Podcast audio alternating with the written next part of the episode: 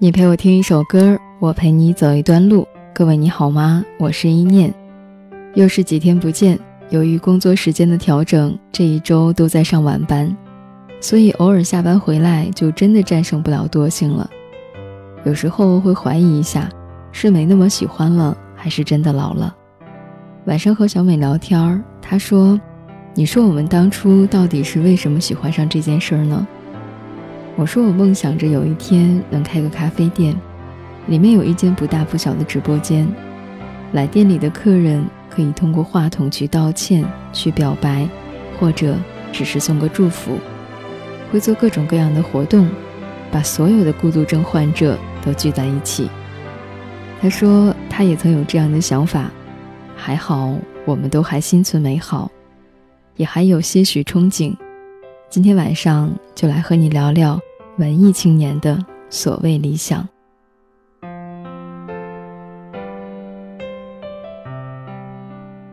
不知道是谁做的调查，说眼下的年轻人百分之七十都有两个相同的理想，一个是身无分文走一遭天涯，目的地毫无疑问必须是西藏；另一个是开一间自己的小店，卖咖啡、书。手工本子、特色小吃，前一个不必多说，早有乌泱乌泱的年轻人完成这个宏愿。有人上个月去西藏，形容当地到处都是乌泱泱的学生，三十岁左右已经足够在其中自称老朽，或者别人叫你喂老张。后一种因为涉及人民币的缘故，多数是语言的巨人，行动的矮子。后来，我果然目睹到一排年轻人开的理想小店，那是在中国最后的一片乌托邦——大理。大理游人不多，导致物价不涨，于是慢慢聚集起一群老中青闲人。老年和中年大多隐没在山脚市井，不太抛头露面。人民路上打天下的，全是一群外省文艺青年。倘若你有开店的理想，在这条南北向的小路上晃荡一圈儿，没准儿也马上起了要开店的念头。一是房租便宜，月租不过千元，能租赁一个店面；一幢两层小屋，年租大概只在一两万元。二是风景绝佳，味道不足，上苍山，下洱海，中间还是一条名副其实的石板路。三是目标客户群层次不错。能溜达到这条路上的，多是充满幻想的大学生，或是小住大理的超级大闲人。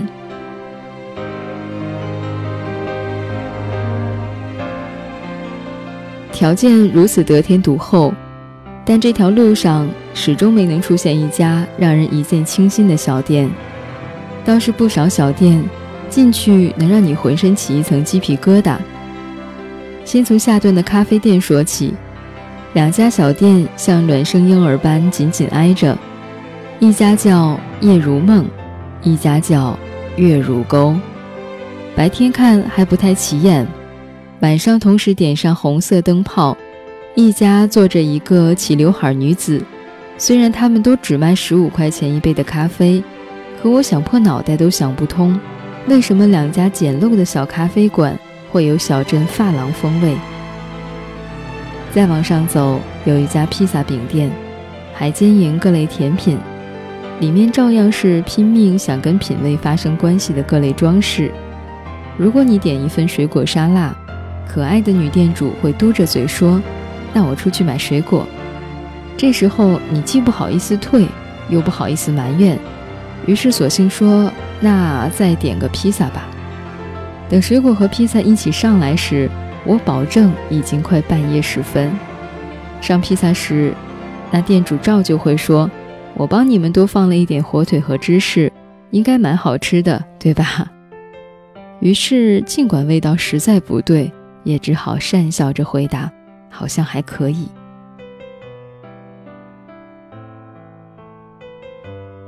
那么，开个书店准没错了吧？人民路上有一家书店，书少。虽然有几本哲学、几本美学、几本热门小说，但终究摆在一起，寒碜的好像一门花拳绣腿的功夫。女老板态度倨傲，对着每一个进门翻阅五分钟又没打算买一本的顾客，都只想发射寒冰掌，一掌毙命。在整个大理城，我只见过一家咖啡馆，装修的与众不同，既不是乱七八糟的最炫民族风，也不是刻意造作的廉价小清新。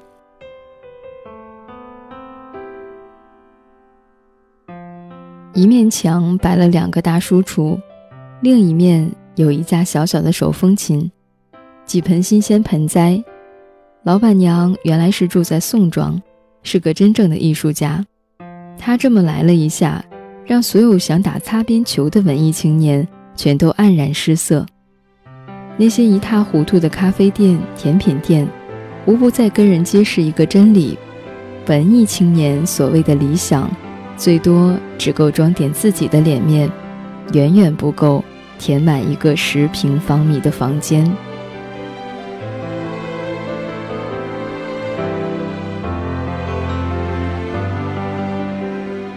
感谢你收听本期的节目，本期节目文字来自毛利，你也可以读它更多的文字。节目之外，你可以在新浪微博当中搜索 “nj 一念”给我留言。也可以关注我们的微信公众账号“漫步时光 FM” 的全拼，我们会在每天晚上把陪伴送到你的耳边。如果想和更多的耳朵互动和交流，可以加入到我们的听众交流群：六九九七六四五三，用一首歌、一个故事、一段文字温暖你。我是一念，我们下期再见，晚安。听到声音的你，是不是对生活不太满意？很久没有笑过，又不知为何。既然不快乐，又不喜欢这里，一路向西去大理。路程有点波折，空气有点稀薄。景色越辽阔，心里越寂寞。不知道谁在何处等待，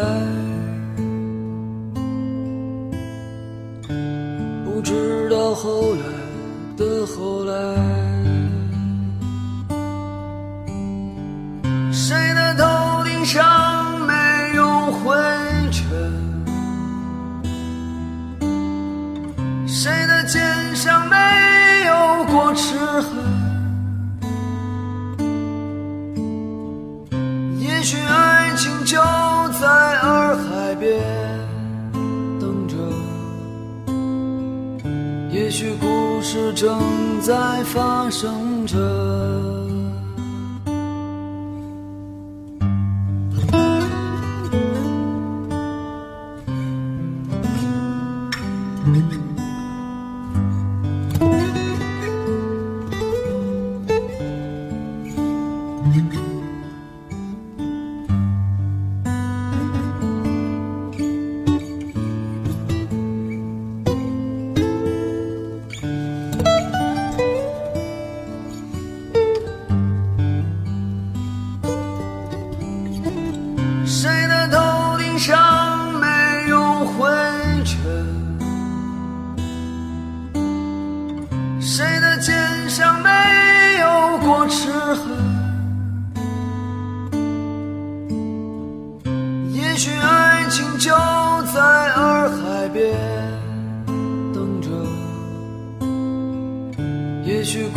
事正在发生着，谁的头顶上没有灰尘？